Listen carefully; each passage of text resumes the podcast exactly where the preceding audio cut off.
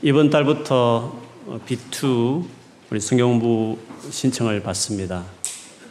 모르신 분도 계시겠지만 기본적인 복음부터 해서 마지막 우리가 어떻게 우리의 삶을 살 것인가, 우리 인생 궁극적인 목표에 이르기까지 어, 나름 체계적으로 이렇게 말씀을 준비되어 있습니다. 여러분이 어, 지금부터 신청하시면 10월부터 어, 공부를 할 수 있을 것 같습니다. 또 양육자들도 바뀌고 해서 근본에 새로운 양육자들을 또 모집해서 지난 한 달 전부터 저희가 계속 준비하고 공부하고 있습니다. 특별히 이번 주에 다시 우리 모여서 공부하는 중에 구원받은 우리 사람들이 어떤 일종의 성화라고 말하는 깨끗하게 바르게 살아가는 이 삶에 대한 부분을 가지고 좀 같이 오랜 시간을 이야기했습니다. 모든 죄를 예수 믿음을 용서받는 그 은혜를 강조하다 보면 혹시 더 쉽게 죄를 짓고 죄를 지어도 하나님이 용서한다는 것 때문에 생활이 더 바르게 되지 못하는 문제들이 있지 않을까. 어떻게 하면 은혜를 강조하면서도 동시에 선하게 바르게 살아가는 이런 삶을 우리들이 살아갈 수 있을까 그런 구원에 대해서 구원받은 우리의 삶에 대한 이 관계들을 어, 같이 이야기하는 시간을 가졌습니다. 사실 예수 믿음의 모든 죄를 용서받는다는 것을 악용해서 더 쉽게 죄를 짓게 되는 부분이 없잖아 있습니다. 실제로 초대 교회에도 그런 문제가 있는 경우도 있었고, 뭐 현대 우리나라 같으면 구원파 같은 경우에도 어, 그런 이단이 있기도 합니다. 그러다 보니까 예수를 믿는 것뿐만 아니라 믿고 난 후에 정말 죄짓지 않고 바르게 살아야 된다는 것을 강조하기 위해서 우리에게 이런 어떤 말들이 있는 것입니다. 예를 들면 만일 믿는다고 하면서도 계속 죄를 짓는다고 한다면 어쩌면 예수를 안 믿는 사람일 수 있다라고 하거나 아니면 예수를 진짜 믿어서도 그렇게 계속 죄를 짓고 타락하면 중간에 어, 천국 못 가고 지옥 갈 수 있다. 이런 식의 가르침들을 듣거나 말할 때가 있습니다. 노골적으로 그렇게 말하지 않더라도 왠지 모르게 그런 이양서를 가지고 어, 이야기해주고 싶은 그래서 그 막 사는 것을 좀 멈추게 하고 싶은 그런 생각들이 있다는 것입니다. 그래서 주여 주여 하는 사람만 다 천국 가는 게 아니야 이런 말들을 그때 사용한다거나 혹은 히브리서 6장 후반절에 나오듯이 하늘의 빛을 또 선한 말씀을 내세를 경험하고도 타락하면 다시 용서받을 수 있는 길은 없다. 어, 은혜를 받고도 타락하면 어, 다시 구원받을 수 없다라는 식으로 이 말씀을 가지고 어, 정말 열심히 바르게 살아야 된다는 것을 좀 부담을 주고 싶은 그런 말씀들이 있습니다. 그렇지만 이 말씀도 곰곰이 생각해 보면 진짜 믿는 것이 무엇인지에 대한 가르침이고 히브리서 6장 같은 경우에는 배교와 관련되어 있는 일이지 윤리적인 타락과 관련되어 있는 타락은 아, 그 말씀이 아니라는 것을 어, 그 히브리서 책 전체를 보면 또 이해할 수 있습니다.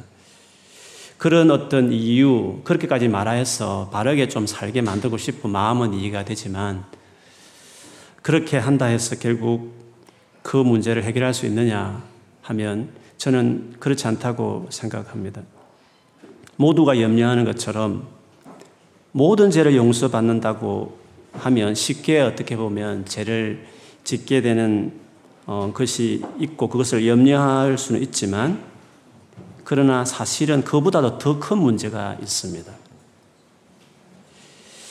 내가 예수를 믿고 나서 그 모든 죄를 용서받는다는 그 사실을 이용해서 죄를 좀 쉽게 짓는 그것을 염려하지만 사실은 그보다 더 큰 염려는 더 반대에 있습니다. 우리가 사실을 죄를 지으면서도 어, 그 용서한다는 그것을 계속 생각하면서 그것을 어, 무마시키고자 하는 이유가 있습니다. 그거는 죄를 내가 못 이길 수 없기 때문에 계속적으로 죄를 짓고 있기 때문에 너무 내 마음이 양심이 가책이 들고 죄책감이 시달리다 보니까 그것이 너무 힘들어서 사실은 모든 죄를 용서하셨다. 그것을 붙드는 것입니다. 그러니까 사실은 진짜 예수를 믿는 사람들은 그 은혜를 악용하려고 하는 어두가 있는 게 아니라 실제로 계속 모든 죄를 용서하셨는데 그래서 그 죄를 짓고 싶지 않은데도 불구하고 계속 죄를 짓는 자기 자신이 힘든 겁니다. 그래서 사실은 죄책감이 더 어려운 겁니다. 많은 크리스찬들은 은혜를 이용해서 제 용서를 이용해서 쉽게 죄를 짓고자 하는 사람도 있겠죠. 그러나 그것이 그것보다도 더 심각한 문제는 사실은 성령이 계시기 때문에 더 양심이 깨끗해졌기 때문에 계속 죄를 짓는 그 자신에 대한 괴로움, 그 어떤 죄책감, 그것이 더 사실은 심각한 문제입니다. 그 죄책감을 더 부추겨서 이어받듯이 그런 투의 어떤 말들, 그런 식으로 계속 죄를 지으면 천국 못 가, 이런 걸로 해서 단속시켜 보려고 하지만 조금 도움이 될지 모르겠지만 그러나 그 깊은 죄책감, 양심의 가책 때문에 뭔가 바르게 살아보려고 하는 몸부림을 치지만 그 자체가 사실은 더 문제가 있는 것입니다. 그것을 어떻게 고쳐주고 어떻게 도와주느냐가 사실은 더 문제인 것입니다. 그래서 제 용서를 빌미 삼아 악용하는 것에 대한 염려보다는 제 용서 받은 이후에 죄와 치열하게 싸우면서 이겨내지 못하면서 겪는 양심의 가치과 죄책감의 부분들을 어떻게 도와주느냐가 사실은 더 중요한 부분이라고 생각합니다.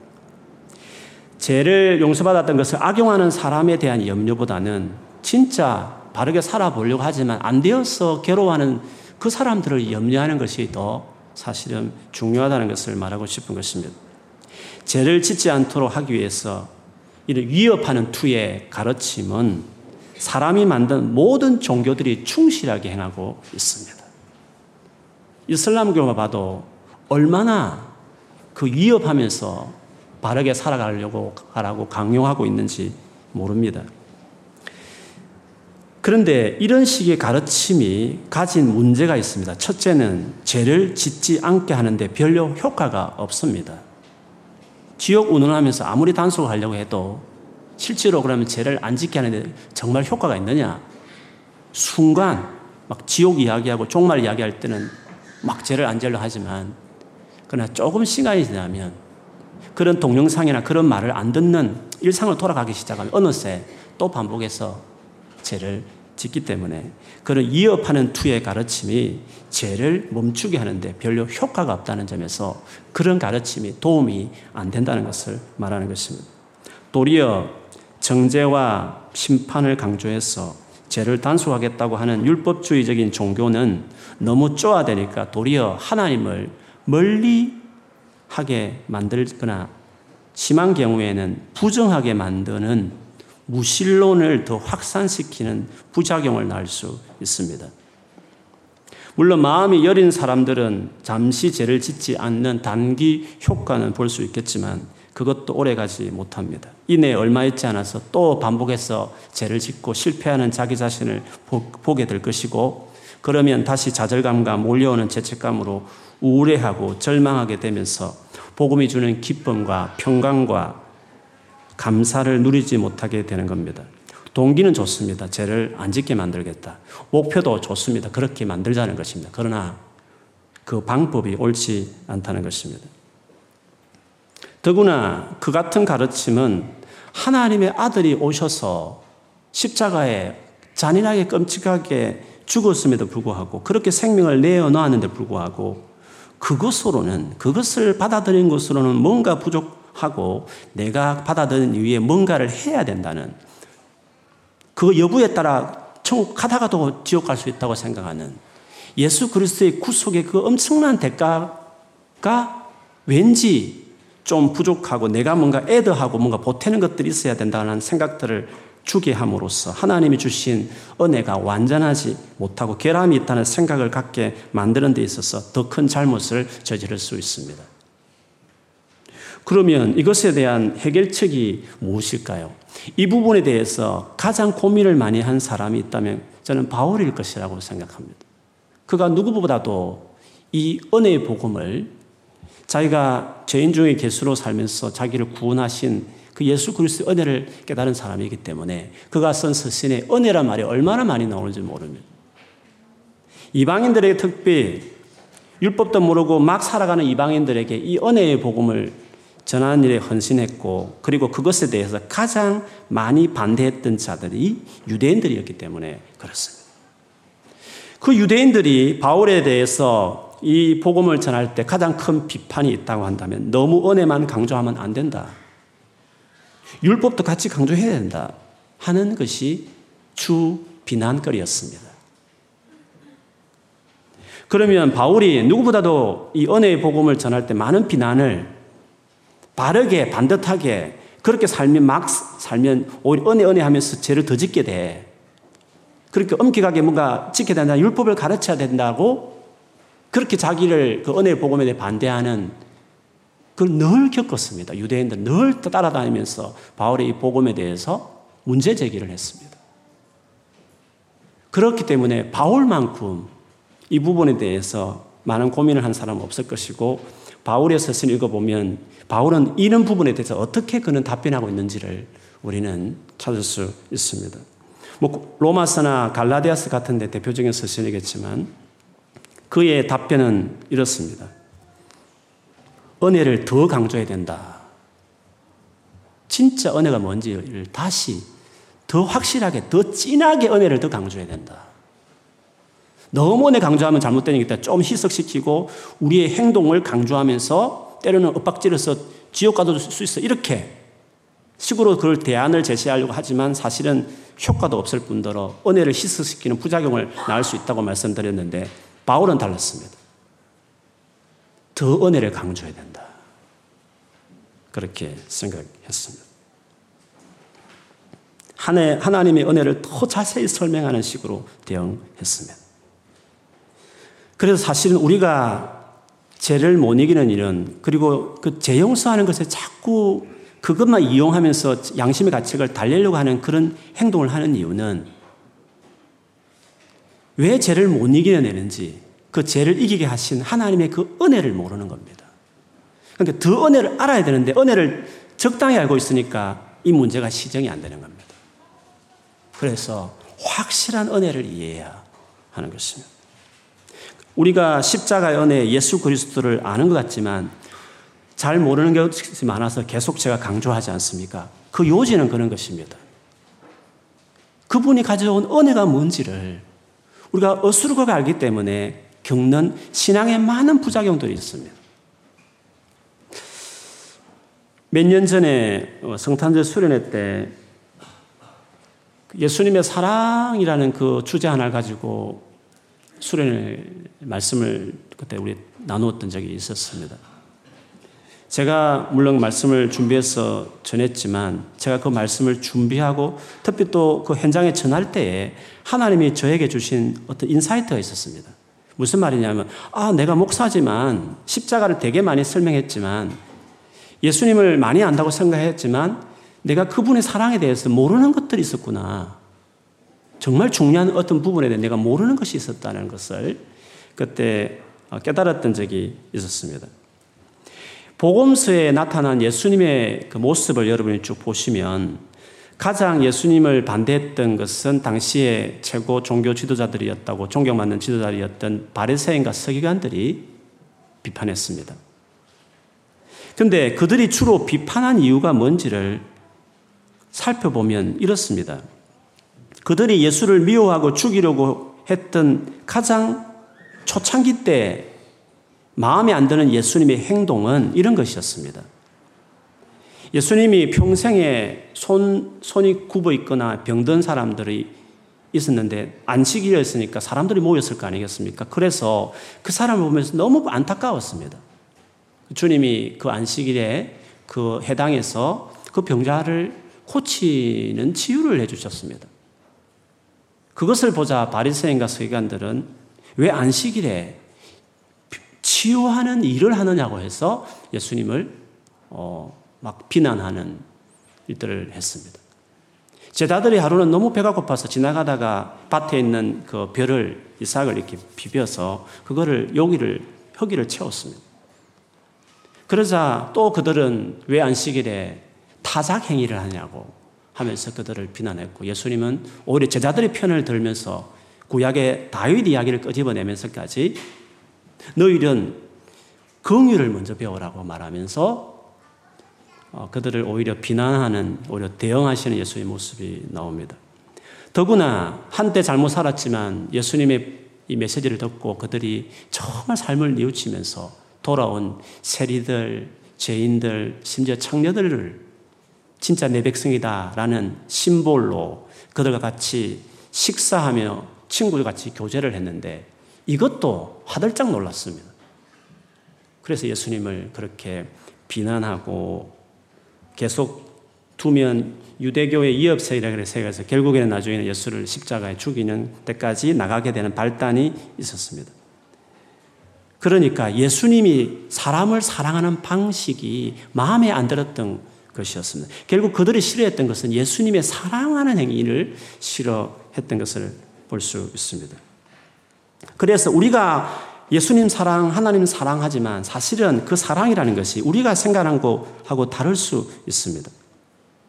우리의, 우리가 생각하는 사랑은 뭐 친절이라든지, 뭐 양보라든지, 뭐 어려운 일 있으면 도와준다든지 그런 것을 보통 사랑으로 말합니다. 그러나 그런 것을 비난하는 사람은 한 사람도 없습니다.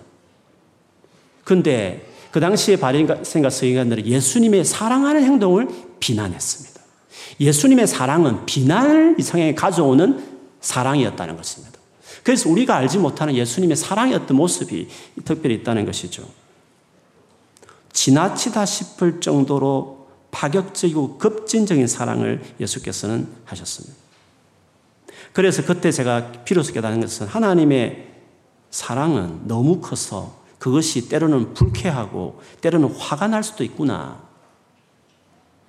사랑을 너무 해서 화를 낼 만한 일도 있을 수 있겠구나. 주님이 우리에게 말하신 사랑과 우리들 하라고 하는 사랑은 불쾌를 일으키고 분노를 조장할 수 있을 정도의 파격적이고 급진적인 레디컬한 사랑일 수 있겠구나. 그 생각을 그때 참 많이 했습니다. 그런 예는 참 많이 있습니다. 특별히 요나스를 보면 요나스의 주제는 저는 하나님의 그 인자한 사랑에 대한 어 그 요나와 하나님과의 싸움이라고 생각합니다. 요나는 자기 민족을 학살한 아수르가 멸망하기를 기다렸는데 하나님께서 요나에게 그 아수르 수도 니너에 가서 하나님의 메시지, 심판의 메시지를 전하라고 했습니다. 그러나 여러분 잘 알듯이 요나는 어떻게 했습니까? 그 니느웨하고 완전 반대편으로 가는 배를 타고 도망을 쳤습니다. 우여곡절 끝에 다시 니느웨를 갖고 드디어 말씀을 선포했더니 아니나 다를까 그 아수라 사람들이 왕부터 짐승 이리까지 다 검식하면서 해결을 했습니다. 그러자 하나님께서 내리는 심판을 거두시고 그들을 오히려 구원하는 그 일을 하시죠. 그때 요나가 그걸 보자 화를 냈습니다. 사랑은 좋지만 그렇게까지 사랑하면 안 된다는 것입니다. 그럴 줄 알았다고. 하나님이 인자와 노하기를 드디하는 성품을 내가 너무 알았기 때문에 그래서 나는 그 당신의 사랑이 싫었어. 그렇게까지 사랑은 좋은데 그렇게까지 파격적으로 급진적으로 사랑하는 것은 내가 너무 싫었기 때문에 내가 너무 화가 나서 그 사실은 내가 도망쳤던 것이었다고. 근데 역시 당신은 그렇게 사랑하시는군요.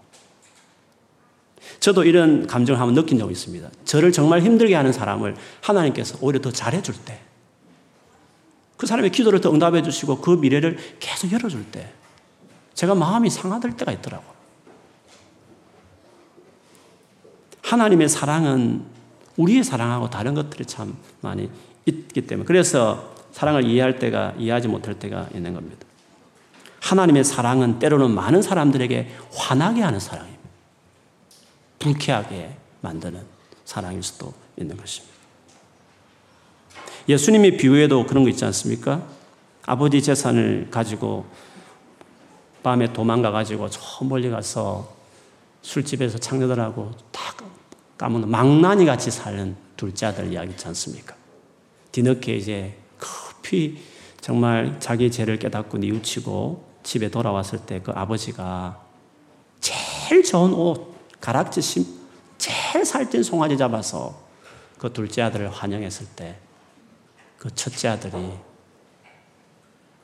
너무 파격적인 사랑, 그렇게까지 사랑하는 것을 너무 화가 나가지고 막 집에 들어가지도 않고 밖에 나와서 타이런 아버지 앞에 대들고 막 그러지 않습니까?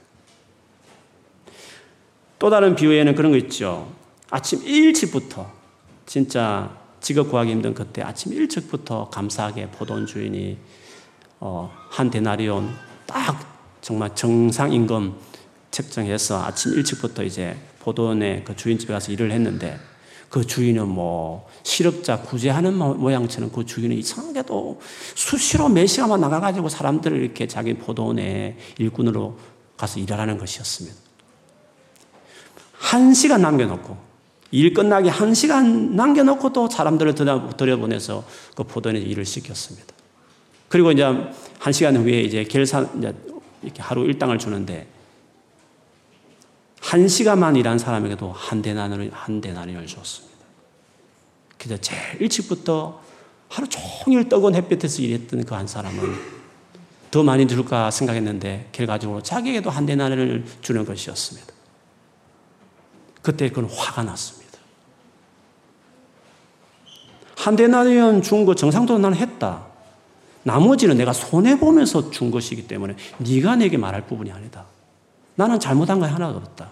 네가 지금 화를 내는 것은 내가 넉넉하게 나누어준 나의 이 넉넉한 사랑의 행위에 대해서 네가 지금 화를 내는 거다. 요지는 그런 거죠.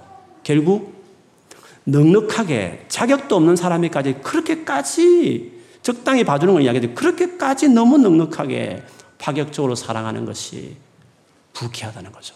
하나님 나라는 그런 나라라고 이야기했습니다. 이렇게 본다면 우리가 하나님의 사랑에 대해서 아는 것 같은데 사실 모르는 것들이 많이 있는 겁니다. 십자가라는 것이 예수님을 통해 드러난 하나님의 사랑이라는 것이 이런 것이 제일 중요한 메인에 있는 거거든요. 그러나 예수를 믿는다 면서도 십자가를 믿는다 면서도 사실은 그걸 통해 드러난 하나님의 이 진한 사랑에 대해서 모르고 사는 것들이 많기 때문에 이렇게 어수룩하게 모든 죄를 용서받았다 해서 그걸 악용하거나 혹은 쓸데없는 우울감과 죄책감에 빠지는 이런 것을 반복하는 이유는 신앙의 이 기형 현상이 나타나는 것은 하나님이 이 놀라운 사랑에 대해서 제대로 알지 못하는 몰 이해가 있다는 것을 그때도 그렇지만 신앙생활 해보면 해볼수록 또 많은 고민하는 신앙인들 이야기 들어보면 들어볼수록 요지는 하나입니다. 하나님 사랑을 잘 모르고 있다. 그 생각을 합니다. 하나님은 사랑을 되게 많이 말하지만 은혜라는 말을 되게 많이 쓰지만 제대로 하나님 은혜를 딱 접했다면 우리는 바리새인들처럼 비난하고 요나처럼 화를 내고 그리고 첫째 아들이나 그 아침 일찍 일어나부터 일한 그 사람들 같은 반응으로 우리는 보일 겁니다. 우리가 아마 바리새인들 척에 더 가깝지 예수님 척에 더 가깝지 않았을 것입니다. 여러분이 생각하는 사랑은 뭡니까? 우리가 이해하는 도대체 사랑이라는 건 뭡니까? 많이 아는 것 같지만 사실은 넉넉한 것 같지만 사실은 착하다는 말은 될지 모르지만 성경이 말하는 사랑은 아닌 경우가 참 많습니다. 한 번은 베드로가 그랬죠. 형제가 죄를 범하면 몇 번 용서해 주면 됩니까? 바리새인들은 세 번 정도면 된다라고 랍비들은 가르쳤으니까 좀 보탰어. 더블 이상으로 일곱 번 용서하면 잘하는 겁니까? 라고 예수님께 베드로가 물었죠. 그때 예수님 뭐라고 말했습니까? 이런 번실에 일곱 번, 70 times 7, 490번이라도 그 형제가 뉘우치면 용서해 주라고 말했습니다. 우리가 기껏 넉넉한 사랑이라는 것이 일곱 번 정도입니다. 그러나 주님은 490번. 사실 490번이라는 말이 그냥 그 숫자 그대로가 아니에요. 그것만 해도 한 사람을 여러분 490번 용서한다 해보십시오. 문자적으로도 대단한 거지만 인자가 한이 없는 노하기를 더디하는 그 주님의 성품 그대로 살아라. 그렇게 하려면 용서하려면 그렇게 용서하라. 그런 뜻이죠. 그래서 죄에서 벗어나게 나지 못하게 하는 것은 지나친 제 용서에 대한 가르침 때문이 아니라 너무 적게 제 용서를 가르치기 때문입니다. 적당한 용서와 사랑으로는 죄와 싸우게 할 수 없습니다. 두려움을 갖게 하는 위협적인 가르침으로는 더 부작용만 생기게 할 뿐입니다. 물론 용서하는 방식이 요셉이 형들을 거치를 다루듯이 방식은 뭐 여러 가지일 수 있지만 요셉이 형들을 볼 때 눈물을 참을 수 없을 정도처럼 그런 긍휼과 사랑이 파격적이고 급진적인 그 놀란 사랑이 사람을 회개시키고 바꾸는 것입니다. 제 용서를 너무 많이 말해서 죄를 끊지 못하는 것이 아니라 오히려 제 용서를 더 충분히 더 확실히 말하지 않아서 죄를 끊지 못하는 것입니다. 하나님은 490번이라도 여러분을 아니 영원히 진심으로 회개하면 언제나 여러분을 용서하시는 분이십니다. 그 사랑을 여러분이 알아야 합니다. 그 은혜를 더 알아야 합니다. 완전히 항상 언제나 용서하시는 불쾌할 만큼 화가 날 만큼 바르게 살아온 사람들 보기에는 너무 지나치다 할 만큼 그렇게 용서하고 사랑하시는 하나님의 사랑을 충분히 이해해야 그래서 그것이 격려가 되고 그것이 너무 감사해서 겁이 나서 두려워서 이렇게 지옥 가는 거 아닌가 싶어서가 아니라 매 맞을 것 같아서 그렇게 죄를 단속하는 정도가 아니라 너무 그 사랑에 감격해서 끝내 마음 깊은 곳에부터 우러나오는 진정한 회개와 다시 용기를 갖고 소망을 갖고 또 넘어지고 또 반복해서 죄를 짓지만 끊임없이 용서하시는 그 손, 손길 앞에 힘을 내어서 계속 죄와 싸우고 또 나아가고 하다 보니까 진짜 죄를 끊어내는 것입니다. 더 용서의 복음을 전해야 되고 더 완전한 하나님의 은혜를 전해야 죄를 이겨내는 것입니다. 그래서 하나님의 은혜는 죄를 용서하는 은혜이기도 하지만 그 죄를 다시 짓지 않도록 실질적으로 우리를 죄에서 끄집어내는 자상하게 도와주시는 은혜까지도 있다는 것을 알아야 합니다. 디도스 2장 11절에서 14절에 보면 이런 말이 있습니다. 모든 사람에게 구원을 주시는 하나님의 은혜가 나타나 우리를 양육하시되 우리를 구원하시는 하나님 은혜가 나타나서 우리를 양육했다고 말했습니다.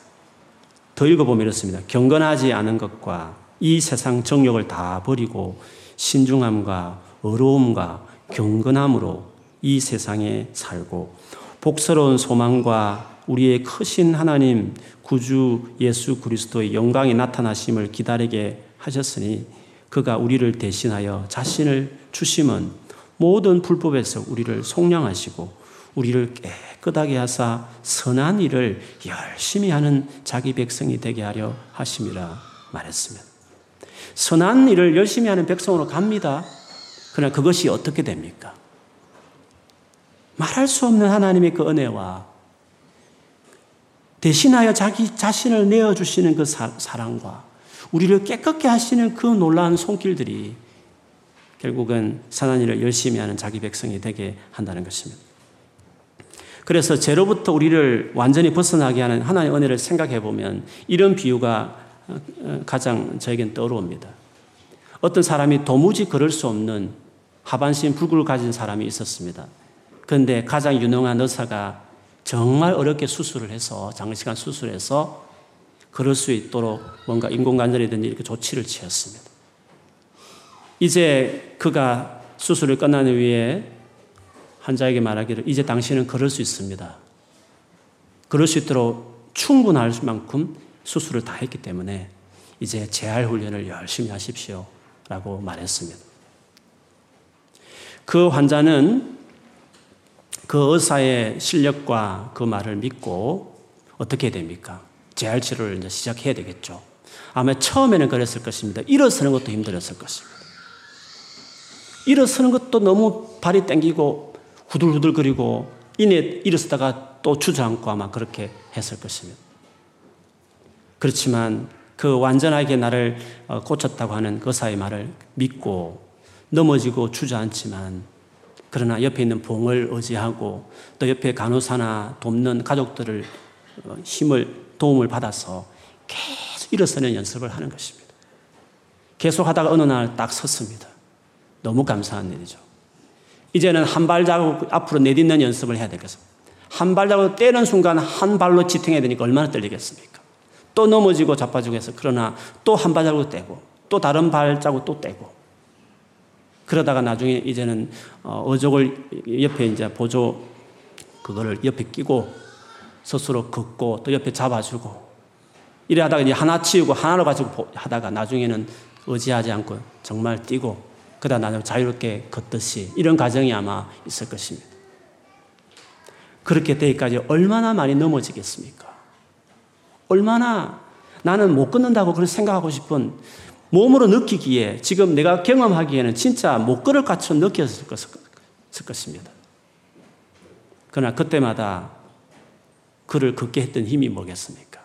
지금 넘어져서도 또 넘어져서도 계속 넘어져서도 오늘도 죄를 짓고 어제도 죄를 짓고 계속 죄를 짓는 것 같지만 예수의 십자가 죽음이 가져온 확실한 조치가 있었고 지금 설사 넘어졌더라도 너는 다시 일어설 수 있으며 너는 다시 죄를 이기고 어렵게 살 수 있다고 넘어지는 그 순간마다 용서하실 하나님의 은혜를 또 이야기하고 그걸 악용하는 것이 아니라 그걸 더 붙들고 그리고 주변에 넘어진 사람, 넘어진 걸 보면 사람들이 비난하는 것이 아니라 따뜻하게 또 격려하면서 또 이렇게 주면서 그렇게 하다 보면 더 많은 용서와 더 많은 격려들이 자기 느낌과 자기 생각과 다르게 그 의사의 진단과 또 그 확실한 그 고백대로 마침내 믿고 계속 반복적으로 실패하지만 격려받아가면서 계속 용서해 주시는 계속 받아주시는 그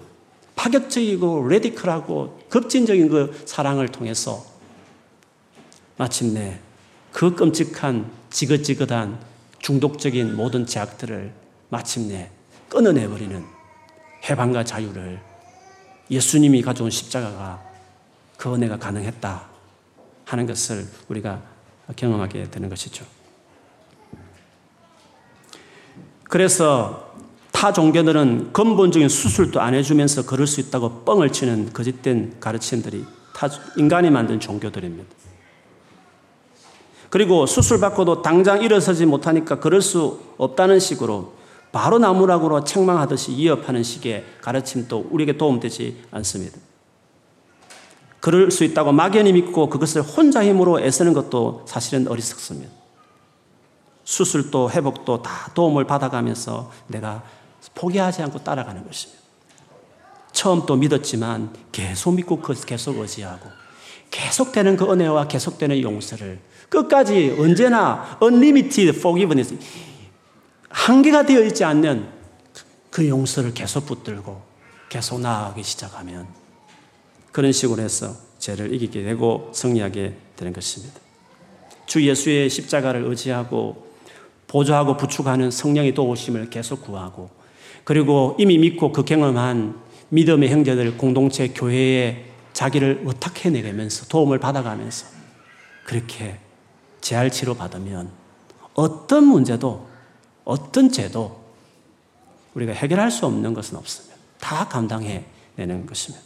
다만 그걸 믿지 않고 나는 못 잃었어. 나는 원래 죄인이기 때문에 어떻게 어쩔 수 없어. 라고 포기해 버렸다든지 그 도움을 주는 성령과 교회의 도움을 거절한 채로 혼자 앉아 있어 버리면 그냥 계속 앉아 있는 것입니다. 평생 걷지 못하는 것입니다. 그래서 죄를 이기는 것은 이 같은 끊임없는 격려와 넘어지고 자빠져도 괜찮다고 다시 용기 주면서 신뢰하고 일어서게 하는 그 한없는 은혜가 죄를 이기게 하는 것입니다. 오늘 본문을 보면 바울과 바나바가 비시디의 안독이라는 곳에 복음을 전하다가 박해를 받았습니다. 거기서 피해서 90마일 떨어져 있는 이고니온이라는 곳에 갔습니다. 역시 회당에 가서 복음을 전했죠. 비시디 안독에 대한 기사는 긴데 그 똑같은 지역에 있는 이 타운에 있는 복음 내용은 그렇게 길게 기록하지 않았습니다. 어떻게 보면 비시디 안독하고 비슷한 유행입니다. 복음을 전했을 때 믿는 사람도 있었고 반대하는 사람들도 있었습니다. 허대한 유다인과 헬라인들이 예수를 믿었지만 또 다른 유대인들은 그것에 불만을 품었고 이방인의 마음을 선동해서 이미 예수 받아들인 사람들에게 대해서 악감을 품게 했습니다. 이런 상황에서 바울과 바나바는 오래 거기에 머물면서 계속 담대하게 하나님의 말씀을 전했습니다. 그랬더니 하나님께서도 바울과 바나바를 통해서 수많은 표적과 기사를 행하면서 그 전하는 말씀을 컨펌, 확정하는 그 일을 행하셨습니다. 그러나 마지막에는 그들이 아예 작당을 해서 그 지역의 관리인들까지 동원해서 바울과 바나바를 박해하자 그들은 급히 인근 다른 지방, 다른 프로빈스인 지역으로 급히 도망을 가게 되죠. 그 덕분으로 그 지역에 이제 복음이 전해지는 일들이 생겼습니다. 어쨌든 도망가는 기사가 있었습니다. 이 장면에서 모든 내용은 이고니온 앞에 비스티아 안디오하고 비슷한 유행입니다. 그러네. 그러나 여기서 우리가 집중하고 싶은 것은 이 바울과 바나바가 이고니온에서 무슨 말씀을 전했느냐 하는 것입니다. 그것은 계속 지금까지 제가 이 한 가지 주제로 말했듯이 오늘 본문에도 보면 3절에 보니 두 사도가 오래 있어 주를 힘입어 담대히 말, 말하니 주께서 그들의 손으로 표적과 기사를 행하게 하여 주사 자기 은혜의 말씀을 정언하시네. 하나님이 자기의 은혜의 말씀을 확실하게 정언하셨다. 기적을 일으키면서까지 이야기했다고 말했습니다. 그러므로 바울과 바나바가 전했던 그 말씀은 윤리적인 가르침 아니었습니다.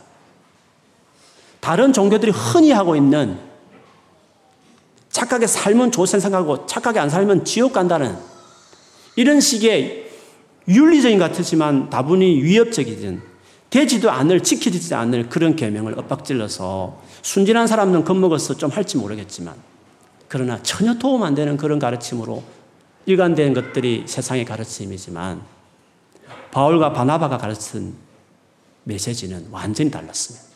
은혜의 말씀을 전했습니다. 그것이 하나님 내 말이다. 내가 세상에 전하고 싶은 말이라고 말했습니다. 근데 바울은 어디 가든지 이런 말씀을 전했느냐? 그렇습니다. 그것을 알 수 있는 것이 사도행전 20장 31절 32절입니다. 이 말씀은 바울이 3차 전도, 1차 지금 우리가 보고 있는 1차 전도거든요. 그 다음이 두 번째 전도가 있었고 그다음 세 번째 전도가 있었는데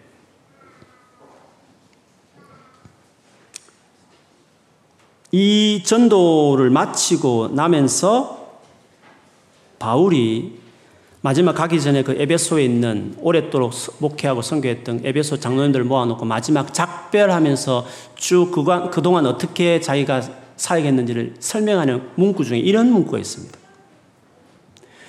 그러므로 여러분이 일깨워, 일깨어 내가 3년이나 밤낮이지 않고 눈물로 각 사람을 훈계하던 것을 기억하라.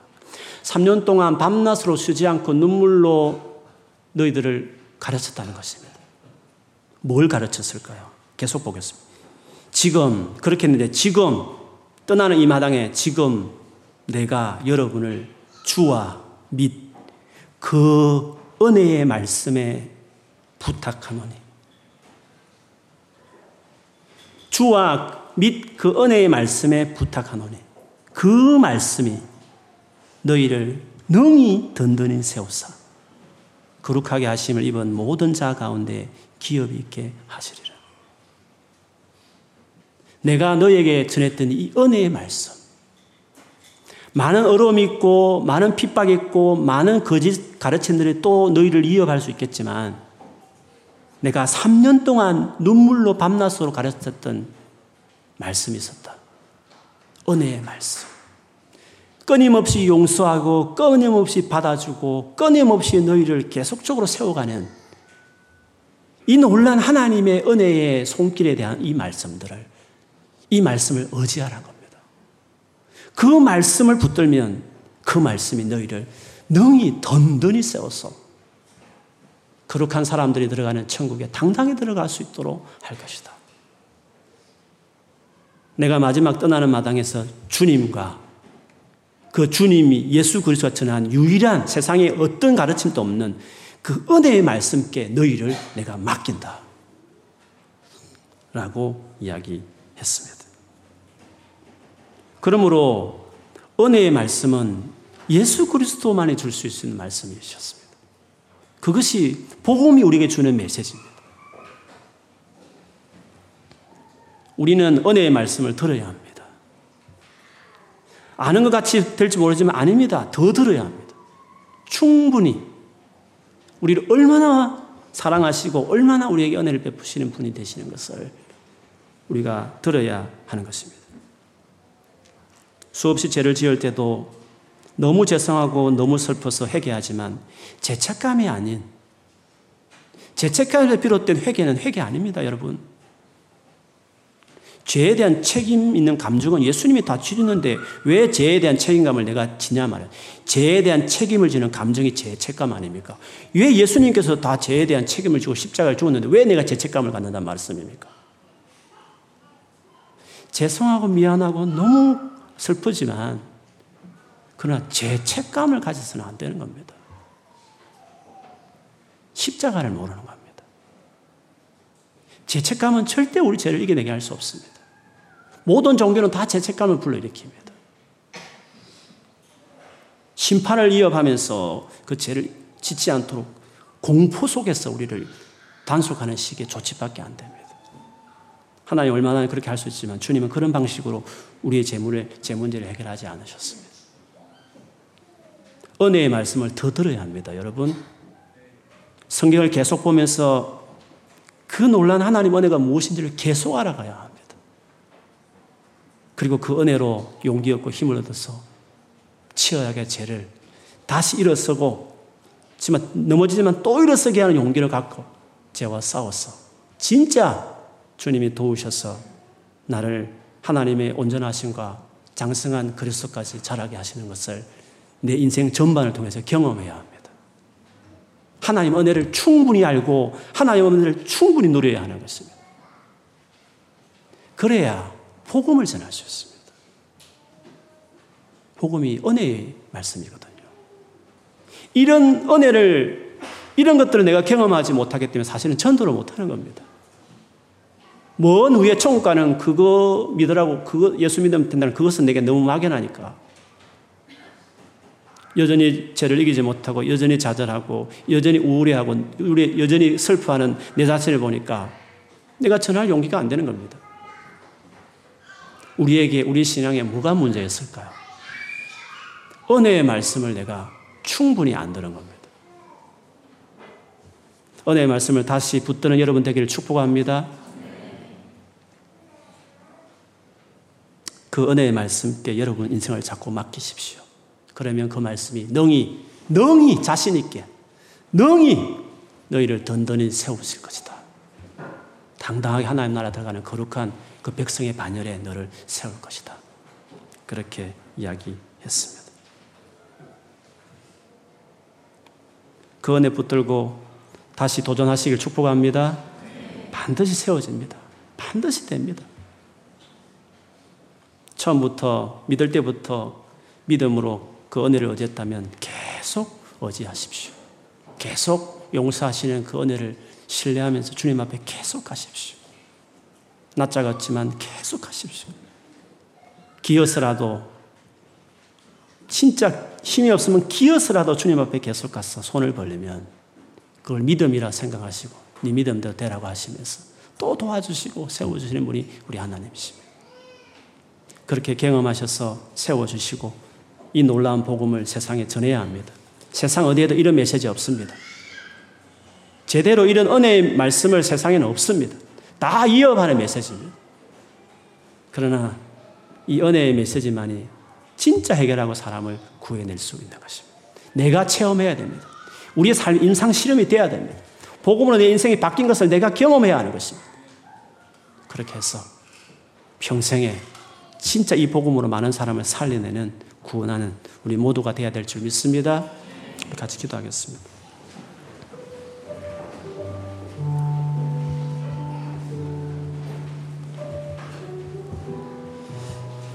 주님 은혜를 다시 여러분 이 시간 붙드십시오. 특별히 지난 한 주간 참 변변찮게 살은 모습이 많이 있거든. 그 주의 은혜를 붙드십시오.